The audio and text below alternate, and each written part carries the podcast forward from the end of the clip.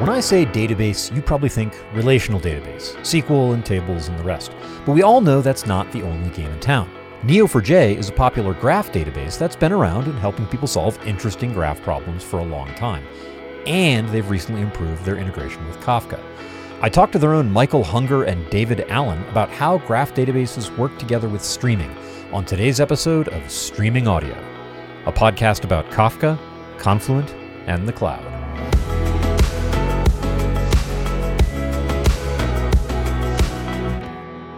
Hello and welcome back to another episode of Streaming Audio. Uh, very pleased to have in the studio today two guests from Neo4j, Michael Hunger and David Allen. Michael and David, welcome to the show. Thanks for having us. Thanks for having us, Tim. You got it. Um, I'd love to hear a little bit about what you do. Michael, you first. What? Uh, Thank you. What's your role? So my role at Neo4j right now is I'm leading the Neo4j Labs effort, which is part of developer relations at Neo4j. I've been with the company actually for a long time. I started uh, in 2010 to work with Neo4j. Uh, so it's been almost 10 years. And it's really great to kind of see in all the time uh, the product growing up like a child to an, an, adult, growing, the company being growing and the community uh, growing as well, and like having all these amazing people to work with. So and uh, as part of Neo4j Labs, we build integrations of Neo4j with other technologies. We build uh, like bleeding edge technology, um, stack integrations, and, and things like that. And that's what we do. And then talk about them, show them, and have people use them and good time uh, using Neo4j with those. Awesome. And yeah, your path and mine have been crossing since about that time. Exactly. Uh, so our capacity as developer relations people, even back before you called it developer relations. Yeah, exactly. So it's been almost also like 10 years almost, right, Tim? Yeah. So that's incredible. Time flies. David, uh, t- tell us tell us about yourself. Uh, my name's David Allen. I'm, I'm a partner solution architect with Neo4j, and day to day, what I, what I mostly do is work with Neo4j strategic partners and also look for spots where we can improve the product by developing uh, integrations and interoperability with other systems like Kafka, and that's really what drew me into the Kafka world. Um, I've been with Neo4j for about two years, and I was a user out in the community trying to build real systems and running into graph problems. That's kind of what brought me to it. It was only a couple years after that that I ended up working for the company. Well, yeah, I tried um, really hard to get him in, so I'm really happy that it worked out. uh, and you, and you did. That's excellent. Yeah. Um, so um, that's uh, David. We may have to may have to call you Segway Man because that's an excellent segue uh, that you just gave us there. Thank you. Um, because that's really what we're talking about today. Is uh, there is a new Neo4j and Kafka connector. Before we get there, though, uh, I kind of think, uh, just in case anyone is uninitiated, I sort of think we should talk about what Neo4j is. So, and by the way, all these questions, these are just going to be jump balls between you guys. So, um, yeah. whoever wants to take them, take them. But tell us what Neo4j is. Yeah, I'll, I'll take this one. Uh, so Neo4j is a graph database. It's an open source graph database. And graph databases are databases like others, but they actually were built to handle those gazillion of join tables that you usually have in a relational system, which kind of cause a lot of pain and a lot of confusion for people. And so graph databases evolved as a way of dealing with these complex connections between your business entities and allowing you to have uh, very uh, involved um, queries that traverse and include a lot of these entities in a single query. And they do that by using different data structures within the database. There's actually a real data structure to handle relationships between entities, which is really cool. And by following these relationships, like chasing pointers in, in memory, they are allowing you to have uh, queries running much faster that have a lot of joins. And so graph databases have been around for quite some time. As I mentioned, Neo4j, I joined Neo4j in 2010. Uh, but Neo4j started much earlier as actually a part of a real system and was then extracted as a separate project, uh, open source project, and and uh, also product. And uh, what's really cool about graphs is that's a very natural way of modeling data. So you might have seen graphs all over the place, right? Every marketing material that you look at have has bubbles that are connected by by arrows or lines. So that is a, that is a very trendy piece of kind of background graphic art. Exactly. I, I, noticed the other day the default LinkedIn banner right now it's a graph. You know, yeah, so exactly. It's it's kind of really cool to, to see that. But you also know that when you're, for instance, discussing with someone a domain problem, you oftentimes grab a whiteboard, you draw circles and arrows for the different entities that you're talking about. So it's basically you're drawing a graph on whiteboard. Exactly. What, it's it's the native. It's like everybody's native visual language is a graph. Yeah, and that makes it also really natural for non-developers to kind of carry on discussing the data model while it's already in the database because the database model is exa- exactly this bubbles and arrows or entities and relationships uh, model and that makes it so powerful because it's really easy to take real world concepts and connections and put them into this database whoever tried to do that with relational databases I, i've done that in the past and it was not such a fun experience. It's kind of putting really complex domain uh, models in relational databases. You know that you end up with a lot of join tables, a lot of joins, and it's not not fun and it's also not very performant. And so with a graph database, this natural model keeps on going, but it's also kind of faster to, to work with that, which is kind of really cool. Also, if you have trees or long paths or you do route, routing or some things like that, that makes it also quite quite natural uh, to do that as well. And so Neo4j actually, sorry, go ahead. Um, I, I wanted to give an example of this is kind of the example of how I came to graphs. I had this real world business problem. I had to come, I had to start using graphs because I couldn't get it really done any other way. Uh, I was working for a company in the DC area that was serving the federal government, and we were building this provenance solution where it basically was a database of all of these reports that they had and where those reports were derived from. You know, what kind of source data did they use? How trustworthy was it? That sort of thing. And so you ended up with this graph of reports where, you know, this report cites these other reports, and that in turn is based on something else. And very quickly that adds up to this really dense, complicated graph. And so when you're doing this in relational databases, typically what most people are going to do is they're going to have a table for reports and it's going to have a foreign key on it that says, you know, who is my parent or, you know, maybe some other join table where you're going to say, what am I based off of and then join to another table. But when the business user comes to you and says, I want to get a list of reports that are about this topic um, that contain data sourced from this particular federal agency. I don't care if it was sourced from them uh, in the immediate preceding report or six hops ago, uh, it's really, really difficult to express that in SQL because it's not only a join of two tables, but it's a recursive join, and you don't know how deep you have to go. I mean, really, you're talking about a breadth first search, uh, but with SQL joins. And um, I kind of went up the mountain and consulted with the SQL wizards, and they, they showed me how to do that. And while it's possible to get an approximation of that, it's quite difficult with relations. When you then take that same data and you model it as a graph, the answer turns out to be two or three lines of Cypher uh, which is the query language that we use with Neo4j, and it's quite intuitive to understand and works really, really well. And so, you know, the moral of the story is that if the data in your business domain is fundamentally graphy, or if the way that you think of it is most easily expressed as a graph, uh, you might be in a good space for a graph database. Especially when you get to those kinds of things, like you said, you know, uh, was is there data in this report that at any time came from uh, something labeled uh, according to some federal agency or you know some some source, no matter how many hops ago. Yeah, uh, exactly. You know, another case. Oh, go ahead. Uh, another case might be, for example, everybody knows the Kevin Bacon game. How many uh, hops or how many degrees of separation are you away from Kevin Bacon if you ever were in a movie? That's a very graphy query too, where you're basically asking for a shortest path through a graph. I acted in this movie along with this other person, and then there's some path that leads back to Kevin Bacon. You know, if if folks want to know what the the value of a graph database is, I would just challenge them in their own time to try to write the Kevin Bacon score query in SQL. Right, like it can be done, but um, it's not pleasant, and performance relational databases are not optimized uh, to do that in a performant way. Period. It, exactly. Yeah. So yeah. when you have those the the the deep joins or recursive joins. So just just just don't. You know, we have yeah. databases like Neo4j for that kind of thing. Yeah, and actually, it's interesting. There's not just Neo4j. There's a family of graph databases. So lots of different databases from different uh, vendors, and you have also some graph uh, background, Tim, as, as you know, as I know, and you know.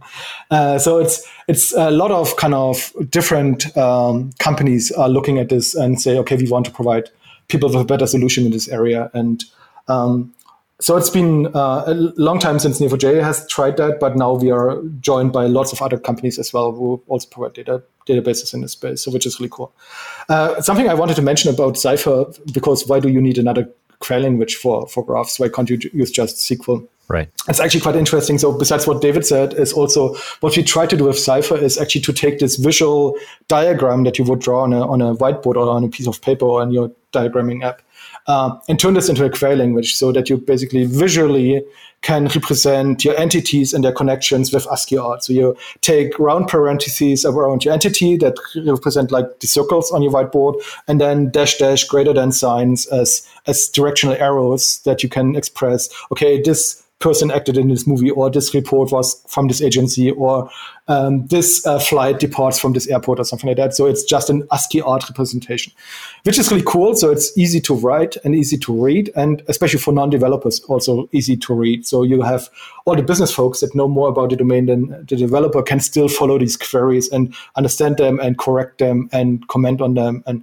so that makes it very intuitive, not to take uh, you know, this data and the domain model and throw it in a database and suddenly all this richness of the domain is gone, but you keep it on both in the database and also in the query language, which is, I find always, you know, like an epiphany going up in people's eyes when you talk to them about that. And when you say, okay, now we can take what we just draw on a whiteboard and take it in the database to show it to them again. And they say, oh, it looks the same like it looked before. And that makes me always happy to see people um, excited about that uh, opportunity. Well. Yeah, it seems like the value of the graph database is well. There's there's two things. Number one, like David was underscoring, uh, there's simply performance on some kinds of problems uh, where it's optimized to mm-hmm.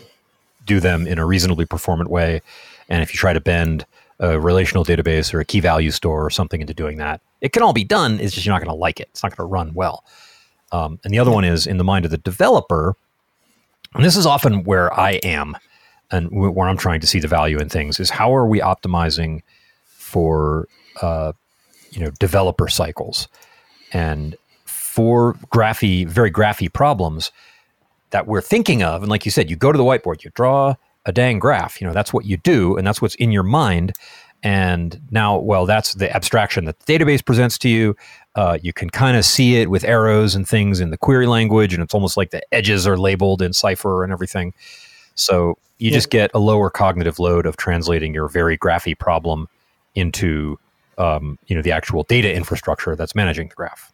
Yeah. I, I think that's right. Um, there are so many different databases out there. You know, it's funny from my perspective maybe it was about 10 years ago, the database market completely fractured, and you ended up, instead of everybody having the one database to rule them all, you started to have these many different families of specialized databases that were really, really good at a narrower subset of things. So that's when you started to have the document stores, the key value stores, the graph databases, the relational databases, and then relational even subcategorized out into row stores versus column stores and on and on and on. And so that entire market kind of fractured. And so for the developer, really it's a right tool for the job type of a story. Um, it's not that one database is ever going to be better than all of the rest of the databases, but you know sometimes you need a hammer and sometimes you need a saw, and I would compare the different database families to that kind of yeah, metaphor. Yeah, at least at least the tools are available. And that's what I was saying nine years ago. You know, when I was giving NoSQL survey talks, including talks about Neo4j. Um, yeah, I know. I, I found your slides on, on, on the internet while I was looking for something else, which was really cool to see. There they are. I probably don't want to look at those slides from nine years ago, but I'm glad you like them. Yeah, but uh, I have to say they were already great back ah, then. So you. it was, you. Uh, you know, after OSCON, I, I was looking for something and I came across your old slide and said, "Oh, cool! Tim already did really good slides back then, not just now." So well, thank you. Um, but it's um, uh, it's it's just good that the toolbox has those tools in it now. Uh, and it, it used to be sort of mm-hmm. one, and now it's a lot. Yeah, what's interesting about this is, is, of course, that you have to solve the integration story, right? It's similar to the monolith to microservice problem where you move one we go away from one problem basically from the maintenance of the monolith to like maintaining smaller microservices but then you get an orchestration problem. And it's similar i guess with applications and nosql databases that you still have the definitely. orchestration problem right? And that's actually something where where kafka comes in as a really good solution for you know connecting streams of data between databases or being the backbone of, of such a data architecture as well right? So and that's Right. If you look at Kafka as sort of the glue between some of those components, though, one of the things that it does is it frees you up to not have to choose the one database to rule them all and then deal with its uh, shortcomings, but rather you can pick different solutions in different places and wire them all together with a common messaging bus and so on. And I think you know that's one of the things we wanted to talk about today was this idea of adding graph capabilities to a streaming architecture it's not about making sure that neo4j is the primary or only database in an architecture i don't you know there are a lot of very large scale applications for which you know it would be crazy to think of any one database as the database it's about adding a set of of new capabilities to a distributed application that may be strung together. Exactly. Uh, once again, David Allen playing the role of Segway Man. Thank you, David because I and that, that's I, I, was thinking, I so I clearly remember ten years ago the the summer of NoSQL and all of the terrible and just misguided posts on Hacker News about the CAP theorem. It was like there was one every week, and mm-hmm. you know you're trying to yeah. read the news in the morning, and these posts are assaulting you. It was kind of a dark time in that sense, but you know overall a really good time in that you know now's this there's this flowering of databases and the paradigm shift Absolutely. that we see at least that you know that I mostly focus on now is uh, this shift to streaming. And Michael mentioned microservices integration, and you've got you know that I think they're architectural megatrends. Uh, they have separate origins, but uh, here they are meeting in the middle, and we're finding that oh hey we broke our programs up into a bunch of little pieces and ran them on separate computers. Uh, looks like the only way for them to communicate that really works is through messaging through something like Kafka. And then, you know, Tim, the very first time I used Kafka, I, I, have to admit, like my very first reaction to it was, this feels like the ESBs I was using in the 1990s, except it's way That's, less painful. There's a so we're we're always careful. I have there's this one slide I have in this one presentation, and I always get this little tinge of guilt, like oh boy, this looks like i am I'm, I'm making the ESB pitch from 20 years ago. And we're absolutely not. You know, there are some very important architectural differences that make Kafka not a yes, dang ESB. Um, and, and, you know, there's much less XML, which is kind of, you know, just sort of a, a incidental thing. But there isn't routing that goes inside it, right? There's topics, and topics are just logs. They're just there. If you want to route, well, right. you write a program for that you know that's that's your application that does that. And that mm-hmm. rather than locking that routing and transformation and more and more sophisticated rules that some specialist is defining with big complex xml files um, you know rather than locking that inside a temperamental team that doesn't want to help you um, it's always in the hands of the developer in kafka right? You write software and your software uh, logs messages back and forth and you know then you win. Yeah. yeah. Well, to to your point about the architectural differences, uh, you know, maybe 15 years ago, people were mostly passing big heavyweight messages between gigantic stateful monoliths, and uh, the idea of you know message processing functions being these tiny little pieces of stateless logic that map one stream onto another I think is a, a, pretty major development. And then that itself is only one component of how you build a larger application, which kind of even further moves this kind of an architecture away from what people were doing with the ESBs before, and you you start to start to think of it more as an enabler for a fundamentally new way of writing applications, and less of oh hey we're moving yeah, messages couldn't. across the wire. Yeah, it's a lot of like CQRS architecture support as well, right? So where you have kind of the separation of where's the data stored and uh, where's it actually used, and um, so kind of the separation, clean separation of responsibilities as well, and having a reliable system that underpins that helps a lot in making making those decisions so you don't have to reinvent the wheel as a developer to build it, yeah. all the stuff yourself. No, exactly. Couldn't have said it better myself. So with that, cool. Let's let's talk about that. And Michael, you mentioned CQRS, uh, which is for the uninitiated, you can Google it. Uh, it stands for Command Query Responsibility Segregation. That's the idea where uh, an application takes inputs or commands, you know, hey, go do this thing. And then later on, you want to ask that application, what's the state of the world? What, what's the result of those commands that I issued in the past? What happened? And how, what are things? Um, and the way that you process the inputs is probably different than the way you process those requests. Like inputs could be whatever they are, but what if you have some very graph shaped query problem well, you want to get that data that's coursing through these Kafka topics. You want to get that data into a Neo4j database, for example, in that case. Yeah. Which gets us to the whole reason that we wanted to talk today, which is that you have a new Kafka Connect connector. That's true. So, um, how did that connector come to be? That's a really, uh, really cool point. Actually, uh, what I want to mention initially is that it's not been even 12 months since we started with the first line of code of the connector. And now we're already talking to you on the uh, streaming audio podcast, which is really, really cool. So there's been a lot of really quick development on, on all sides of uh, kind of working on the connector code, partnering with Confluent, all our users and, and customers that have been using that and giving us feedback. So it's been a really energi- energizing and, and, and cool place to be. So actually, it, it started with, um, you know, many Neo4j customers and users have already been using Kafka to uh, connect Neo4j to other databases, so or other data sources or things, right? So getting data out of Neo4j into other places, or the other way around, and ingesting data from elsewhere using Kafka into Neo4j. But we got kind of this more and more uh, frequent requests.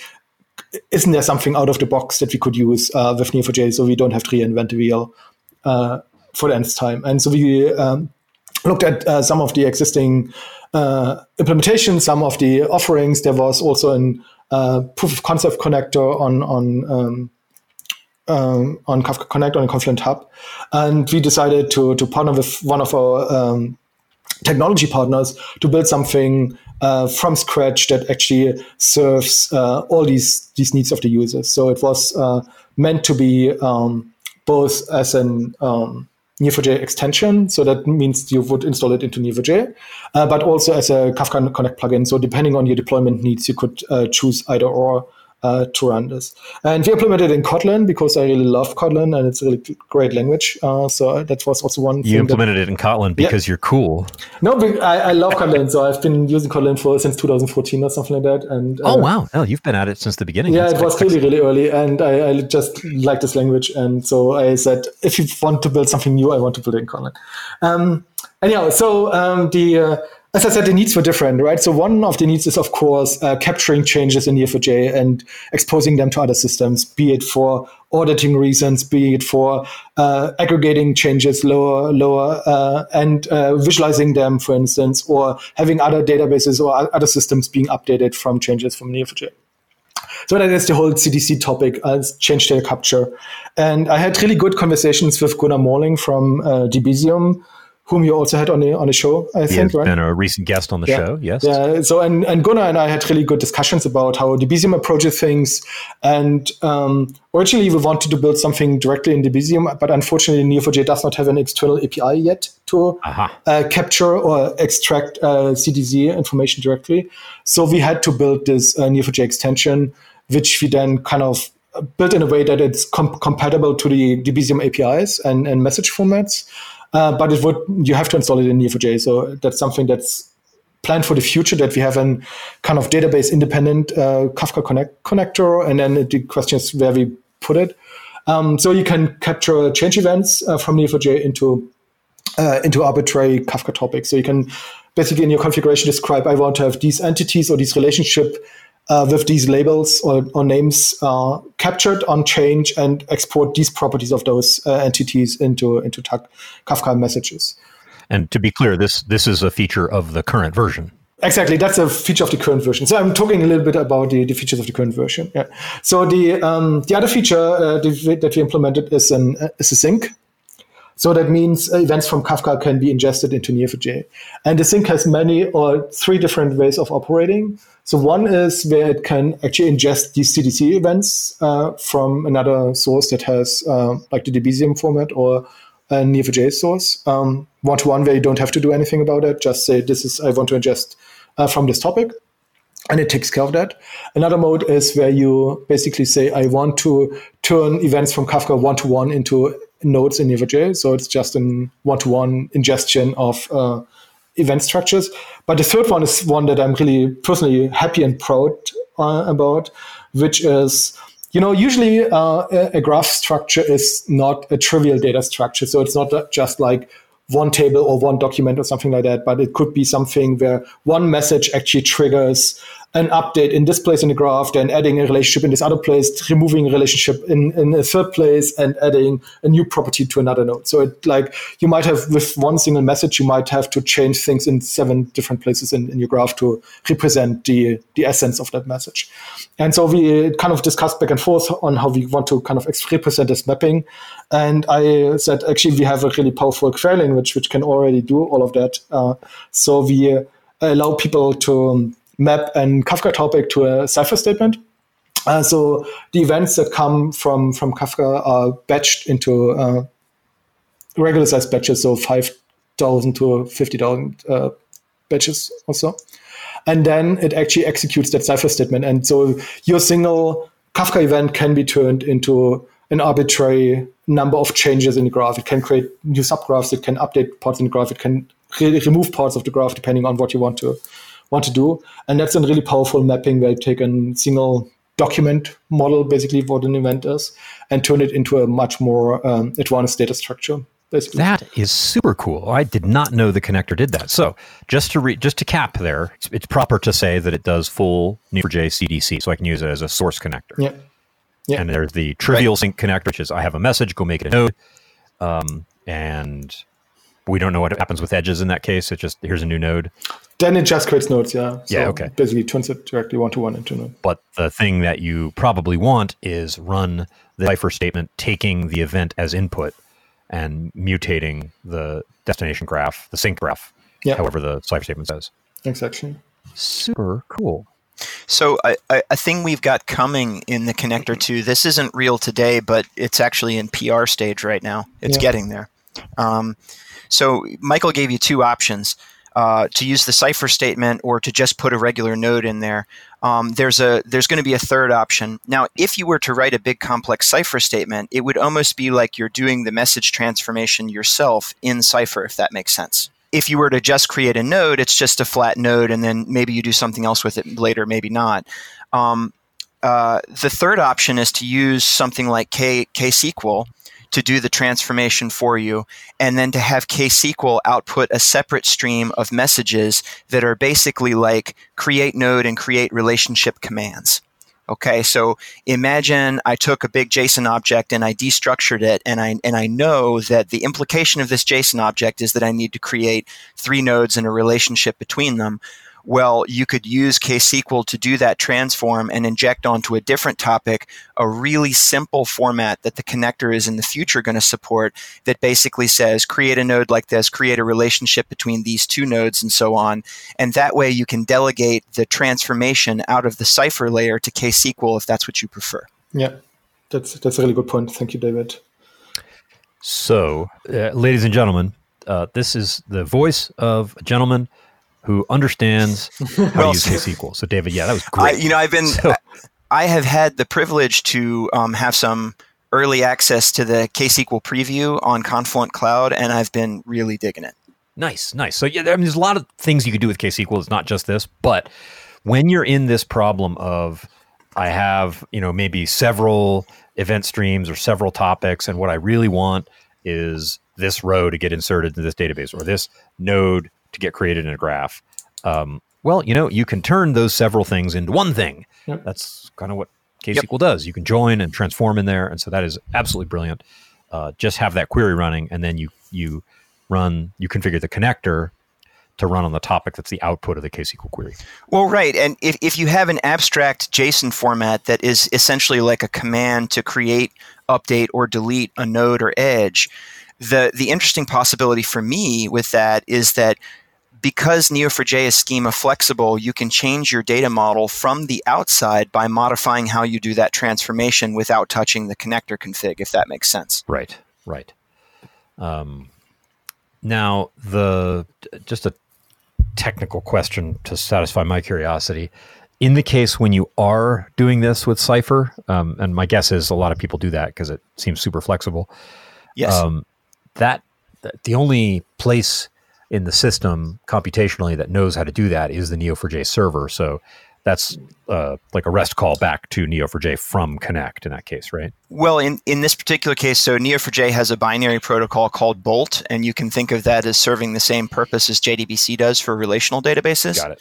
So effectively, you issue Cypher commands over the Bolt protocol, and when you use the connect worker, uh, it's making a, a, bolt connection to the server and um, basically turning those events coming from Kafka into a stream of Cypher queries, okay. or at least that's one way to use it. Right, and that's any just like any yeah, exactly. just like you're using a database. Ex- well, in fact, you are. Yes. So exactly it's, like it's funny. using a database. Right? yeah, and, and, what's also cool there is uh, it also takes care of batching there for you. So it does not send actually one Cypher query per event, but it can also batch them together and send just a single query and a, and a pack of uh, events batched together as a parameter. And then it takes care of um, you know applying them all in one go, so you have much more uh, throughput uh, on that on that side as well. Yeah, and that's kind of exactly what's kind of running in the in uh, in Kafka Connect is uh, Neo4j the Neo4j Sink plugin, uh, which you then can connect to any arbitrary Neo4j uh, instance or cluster, and it will take care of things like routing and retries and and all the other things that you get from from the uh, Bolt protocol out of the box. Uh, so that's something you don't have to worry about um, at all because it's just like a client to to the database. Is that uh, well? Let me just ask. Uh, what was the hardest thing about the connector? I know you guys weren't the original author, but you had your hands in it what's hard about doing this? My guess is this yeah. this Cypher integration, but uh... yeah, actually, that was not so hard. Uh, I, think uh, there are three things to come to mind for me uh, that were not so trivial, and uh, so one is um, like the configuration, especially around batching, uh, was not so trivial because you know have you have batching on the on the Kafka side on in terms of like um, batch sizes and, and uh, message sizes and, and, things like that. So kind of how to control how big a batch is is not so obvious always that you get in, in one ah, go. Yeah. Uh, the second thing was um, error handling and monitoring. So it seems that uh, this is a little bit of a challenge where you have to decide how do I do that, right? So do I just log errors and proceed? Do I use a dead letter queue? Um, how do I do it in Connect, for instance, and, and, and things like that? Do I throw errors or not? Um, so that was something that um, is uh, a little bit challenging.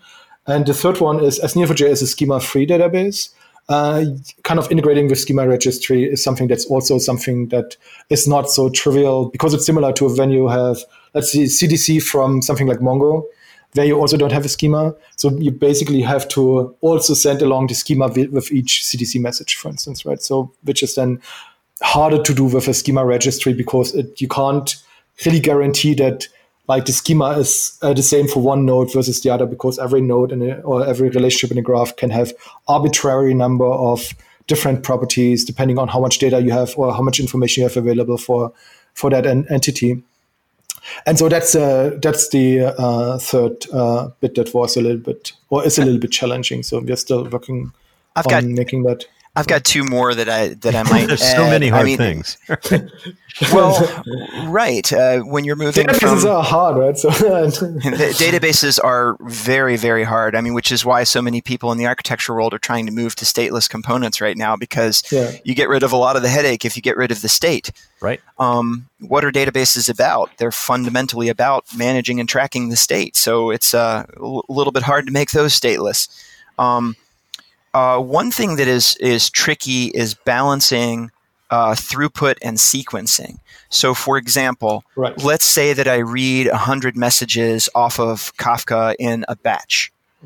Um, now, the database tends to be optimized for doing lots of transactions in parallel. So, I would definitely maximize throughput if I would do lots and lots of those batches. And at any given time, I'd be executing 20, 30, 50 or more transactions against Neo4j. Neo4j wouldn't even break a sweat, and you'd have great throughput.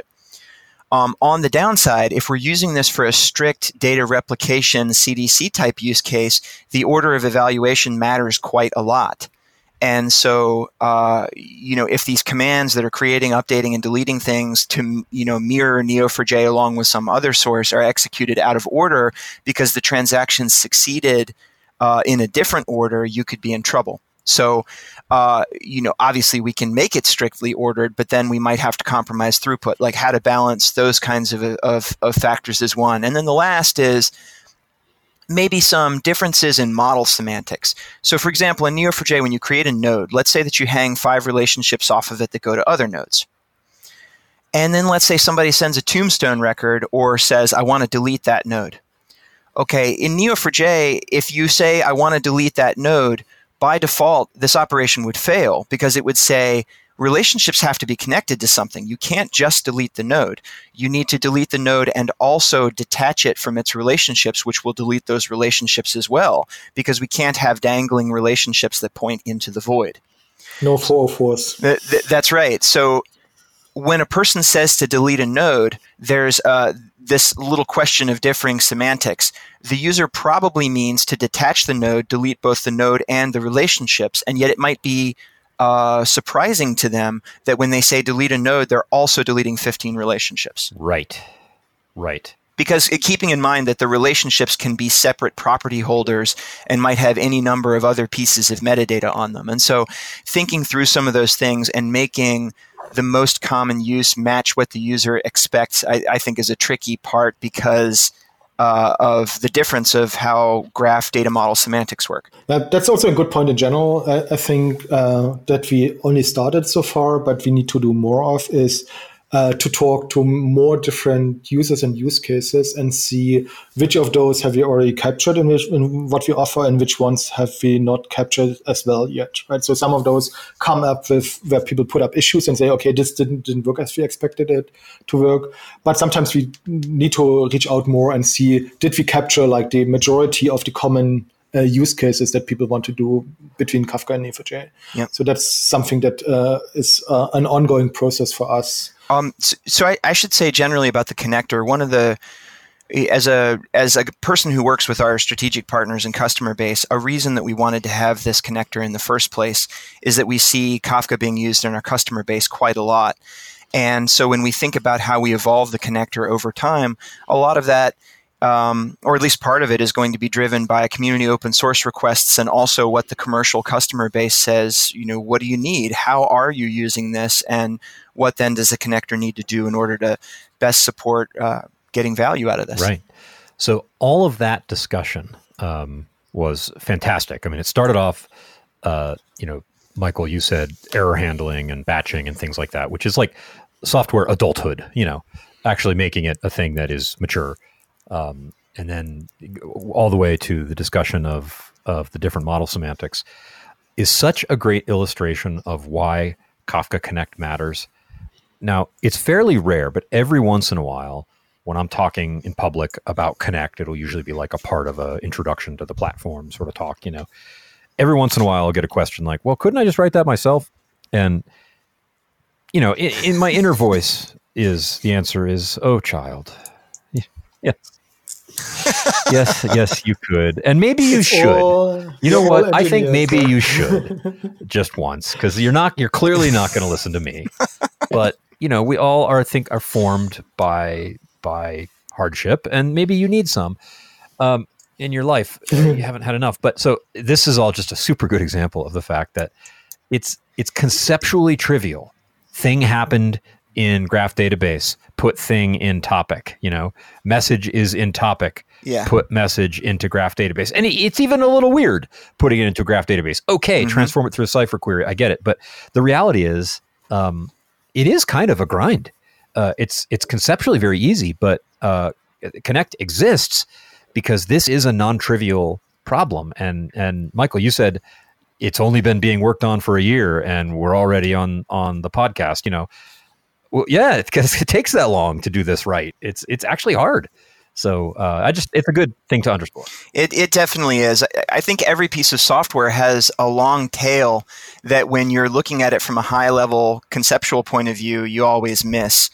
And so, you know, it's it's valid to describe a connector as well. Okay, you take a message off of a topic and you put it into a database, and from that conceptual perspective, everything looks dead simple. Um, but uh, you know you have some 20% of features that get 80% of the use and then you have this really really long tail of very specific yet still critical needs and that's where that grind comes from.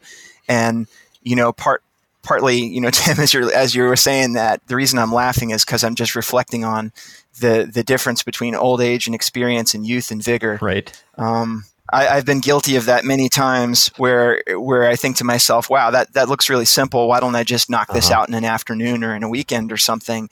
And yeah, you kind of sort of could do that, but uh, not really. It's it's it's kind of like the month after that when the pain would start. That's it. You could knock out something in a weekend. It's just nobody's going to use it. Yes, because now it needs six months of edge cases. Oh, even worse, somebody might start to use it and then they would look to you for support, and then you would, through a long, iterative, painful process, discover why it wasn't actually that easy. I think uh, Linus Torvalds did that with operating systems once upon a time. 30 years later. That's right. I mean, look at that guy. I mean, he really was that smart and kind of did knock out an operating system in a relatively compressed period of time. Finnish winter. 30 years later, he's yeah. still on that mailing list. Yeah. I guess it's a it's actually good uh, um, illustration of, of two two aspects. So one is, of course, you can knock it out over the weekend, but then um, if you don't have users, you don't see all the, the long tail basically. So that's where open source comes in, and it's really cool to get people using it and reporting back, or even contributing back, fixing issues. And so that's one aspect. But then, of course, um, you also have like people who want to put this in production and want to have support for it. So there's where the partnerships and the you know, providing this higher level of um, guarantees uh, for something like that. So, and having both in, in such a project is really helpful, right? So you can do on one side, you can iterate quickly, you have open source, you get all the contributions and lots of feedback. And on the other side, you can provide a, a sound solution uh, through the partnership and through the, the efforts on both sides uh, that customers can and users can rely on. And I think that's a really good combination of, of, of both. Awesome. How, tell me about GraphQL. Now, I know Cypher is uh, the native language of um, of Neo4j, and it's a it's a you know it's kind of a an invention of Neo4j. It's grown up out of Neo4j. So, where does GraphQL fit into all this? Uh, Michael, you want yeah, me to take a I can shot at that? It. Yeah, I, I, t- I started and then you finish it. Okay. Uh, so GraphQL is actually not a graph database query language. It's an API uh, language. So it's a language to express uh, APIs as a domain schema, to say so. So you have entities in a relation in a, in a, in a schema, which is pretty strict actually in the GraphQL uh, case. It's out of Facebook, so they open sourced it in uh, 2015. Uh, sorry, in 20, yeah. 20, 20 something. And um, the uh, but what's really cool about GraphQL is it lends itself really naturally and very closely to the graph or domain model in general, right? So to, the object model or graph model. So what we did for Neo4j and GraphQL was uh, basically we uh, built an integration that allows you then to uh, take the data that's in the graph and expose it as a GraphQL API and put your own uh, business code as well in, in, into that. And we call this whole thing GrandStack. And so you can actually um, combine all three of those and say, okay, I have a stream of events coming in. Um, they're getting aggregated into a domain model in, in Neo4j, and then the GraphQL API in front of that can power your your application uh, or your mobile application uh, as such. So there are a lot of different uh, plugins out there for different databases that will let you expose any database as uh, you know GraphQL layer uh, because in GraphQL you have this separation between um, the API that you're presenting and a layer that they call the resolver, which is how you're providing the data implied by that graphy that graphy kind of query. Um, and so, if you were to put GraphQL on top of a relational database, typically behind the scenes, the resolver would be doing a lot of joins in order to uh, traverse the graph and give the user what they want. I think using Neo4j and GraphQL together is particularly powerful because you're you're querying a graph model, and then what Neo4j is storing under the hood is literally a one-to-one mapping with what you're querying. And so, if you've ever heard of like you know impedance mismatches in systems, there kind of isn't one there, and that makes the API really performant and quite easy to use. Yeah. Um, with the con- you know kind of tying this back to Kafka and the connector too. So if you if you zoom out and think architecturally about this, if Kafka lets you do streaming applications and using the uh, Neo4j connector, you can get any stream into a graph. And then using GrandStack, you can put a GraphQL API on top of any graph essentially this GrandStack stuff that we're talking about, which you can find more out more about at uh, grandstack.io. Uh, you can use these pieces together and put a GraphQL API on anything moving in or through Kafka. so that's that's pretty cool and pretty useful. Um, we have a lot of customers who are using that to build front end applications with React on top of Neo4j databases to do just any kind of thing that you would want to do with a web application. Fantastic. And Grand Stack for the uninitiated is GraphQL, React, Apollo, and Neo4j database. Otherwise, it would be Gran. Yeah, you got it. Well done. That's right. Yeah. Uh, one other thing that uh, that is really uh, cool about kind of combining Kafka with Neo4j is also that you can run something on, on your data that you usually wouldn't run on a transactional database, which is graph algorithms. So, which kind of brings us in the whole area of you know machine learning, analytics, and and so on. Uh, basically, it uses the uh, topolog- topological structure of your data to get you new insights. So just by looking who's connected to whom, not just by one hop, but by n hops. So remember PageRank for, for Google Search, for instance, uh, allows you to get new insights from your data. And so you can take your Kafka stream, port uh, or ingest a certain portion of that into or a number of streams ingest a certain portion of that into into a graph then run graph algorithms and have the results of these graph algorithms either stream back again uh, to kafka to consume somewhere else or enrich your actual graph to uh, serve other kind of um, use cases as well. So you can do lots of really cool uh, stuff putting all these kind of building blocks it's almost like lego uh, putting that all together. Michael can i can i tell a story about the nbc thing to kind of make that concrete? Yep. Um, so uh, by far one of the most fun things I ever got to do at Neo4j since I've worked here was part of what this data journalism program that we have where we sometimes work with journalists who have data sets. We get insights out of them and then they write articles about it. Some journalists from NBC approached us a while ago. Uh, they had this dump of Twitter data that was evidence of Russian manipulation of the 2016 election. And so Twitter, being a social network, is a really great graphy data set because it's just a bunch of tweets and who's talking to who and uh, you know who follows who and so on and so forth. And so we took all of these tweets and then put them into a Neo4j database and then used a, a set of graph algorithm te- techniques called community detection. And effectively, we were looking at who is replying to who and who is retweeting who. And you can think of this graph as being densely connected in areas where there are a bunch of friends who hang together and sparsely connected between areas that are not talking or that are not connected to one another. And so by using these graph algos, we can actually discover uh, sort of subclusters of Russian trolls and then talk about what topics they were pushing and how that might have had an effect on the election on the basis of how they clustered into these communities. Like maybe some were pushing this particular piece of divisive rhetoric while others were focusing on something else. Um, so using Kafka, you can imagine setting up an architecture where tweets are streaming in real time through Kafka and into Neo4j, and then you're running these types of graph algorithms on an ongoing basis that's providing you insight about how an entire social community is communicating. Um, it's not about the individual tweets or the individual users, it's about the patterns of interactions. And so that's where I would sort of say sometimes you're going to use a graph databases when the relationships between data items are more important than the data items themselves. And um, we have this entire package of different graph algorithms, all the way from the really standard ones like PageRank that have, you know, were were created by Google way back when, um, all the way up to some more exploratory and new ones. And those are just functions that you can call inside of the database. Once you then use those graph algorithms, they produce extra pieces of metadata or extra properties, if you will, which you can then re inject into a Kafka topic.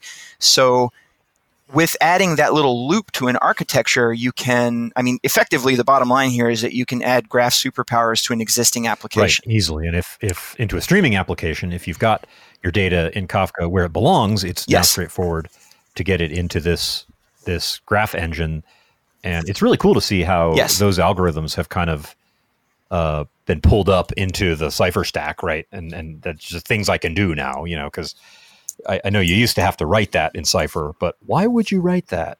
You know, what what what's the value in you writing that when you could just make it a function call?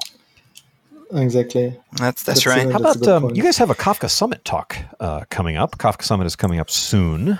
Well, say Tim, now you're segue guy. um, The, the, thing is, yes, we do have a uh, Kafka Summit talk coming up. Uh, I think that's September 30th and October 1st in San Francisco. Is that right, Tim? Nailed it. That's right. Well, um, in the Hilton uh, Hilton Union Square in San Francisco, and listen through the end of the show for a discount code. Anyway, go on. Uh, I will be there, yeah. um, co-presenting with my colleague Will Lyon. And so, as we've been talking about this GrandStack stuff, Will Lyon is the mastermind behind the GrandStack stuff, and is part of our developer relations group, and an all-around awesome guy. Yep. Where the topic of our talk is extending the stream table duality into a trinity with graphs, mm. and some of the topics that we've been talking about on this podcast are going to be covered there in terms of how to add graph analytics into an application, but we're going to go deeper and there's going to be some technical configuration gore and we're going to pair it with a real world use case from a customer that's a large financial institution. That sounds amazing. And uh, there's four tracks, so everybody has choices to make. And I don't recall off the top of my head what you're uh, up against in that slot, but that really sounds like a great talk. So, as a reminder, everybody, just listen a few more minutes, you'll get a discount code. Oh, um, also, we have uh, Neo4j is going to have a small booth at Kafka Summit. And we have some colleagues who I think the world of who are showing up just to geek out about graphs and uh, streams. And so, if for some reason you can't make the talk, but you're still at the event, come say hello, get a sticker, and uh, um, look for some of our folks who can talk about the, the details. Yep. And folks must be present to win. So please be there. We, we have this uh, if you guys haven't met Karin Wolok, you may meet her at this event. She's amazing. At the last conference that I went to with her, she she systematically located every single David at the conference and had a group photo of all Davids at the conference at our booth on the last day. that is um, I was one of the Davids. I'm in that picture. okay. If we do that again, I'm also going to need a photo of all of the Karens. Uh, so that's, that's, that's, the thing that we're going to need to do. Yeah. So um, that's great. Fair enough. Yeah, I'll I'll I'll watch the the David photo. Obviously, I can't be in it. Well, that you know, she she got inspired in the moment. I don't know if we're going to do David's. I think we could do Karen's or Kareen's. That would be a great idea for this one. So yeah, Kareen um, is it's it's I know it's spelled Karen. I know it's pronounced Kareen. I know her, um, but I, she would have to I think broaden that to the Karens. That's uh, true. There might not be get. enough Koreans yeah. around. There's but, not going to uh, be. There's not going to be a lot. It's only like going to be like a couple thousand people, and you might have a couple of Koreans in that crowd, but there should be a substantial number of Karens. And Kareen, if you don't mind, since I know you get called Karen all the time anyway, um, if you could please just broaden that and do the David picture and do the Karen picture, tweet them and at me at TL Berglund in that tweet, and I think everybody will be okay. Yeah. Well, she's fantastic at creating new relationships between nodes at a conference, and I expect she's going to be mm. there doing that. I have been a personal beneficiary of that very activity uh, by that very person. She yeah. really is fantastic. Yeah, that's true. Well, my guests today have been uh, Michael Hunger and David Allen of Neo4j. Michael and David, thanks for being a part of Streaming Audio. Thank you, Tim. Thank you, Tim. And uh, just final uh, note, uh, we would love you to try out our connector to, to Neo4j and give us feedback. And uh, having that would be really valuable to us. Um, you find it under um, neo4j.com slash labs slash Kafka. And there's everything that you need to know about the connector. Hey, you know what you get for listening to the end? A Kafka Summit discount code. Kafka Summit is coming up on September 30th and October 1st in downtown San Francisco, and you can get 30% off if you go to kafka-summit.org and use the discount code AUDIO19 during checkout. Just enter AUDIO19 while registering at kafka-summit.org, and that 30% off is all yours. I'd love to see you there. But hey, I hope this podcast was helpful to you. If you want to discuss it or ask a question, you can always reach out to me at, at TL Berglund on Twitter. That's T L B E R G L U N D. Uh, or you can leave a comment on a YouTube video or reach out in our community Slack. There's a Slack sign up link in the show notes if you want to register there. And while you're at it, please subscribe to our YouTube channel and to this podcast wherever fine podcasts are sold. And if you subscribe through iTunes, be sure to leave us a review there. That helps other people discover the podcast, which is a good thing. Thanks for your support, and we'll see you next time. Thanks for your support, and we'll see you next time.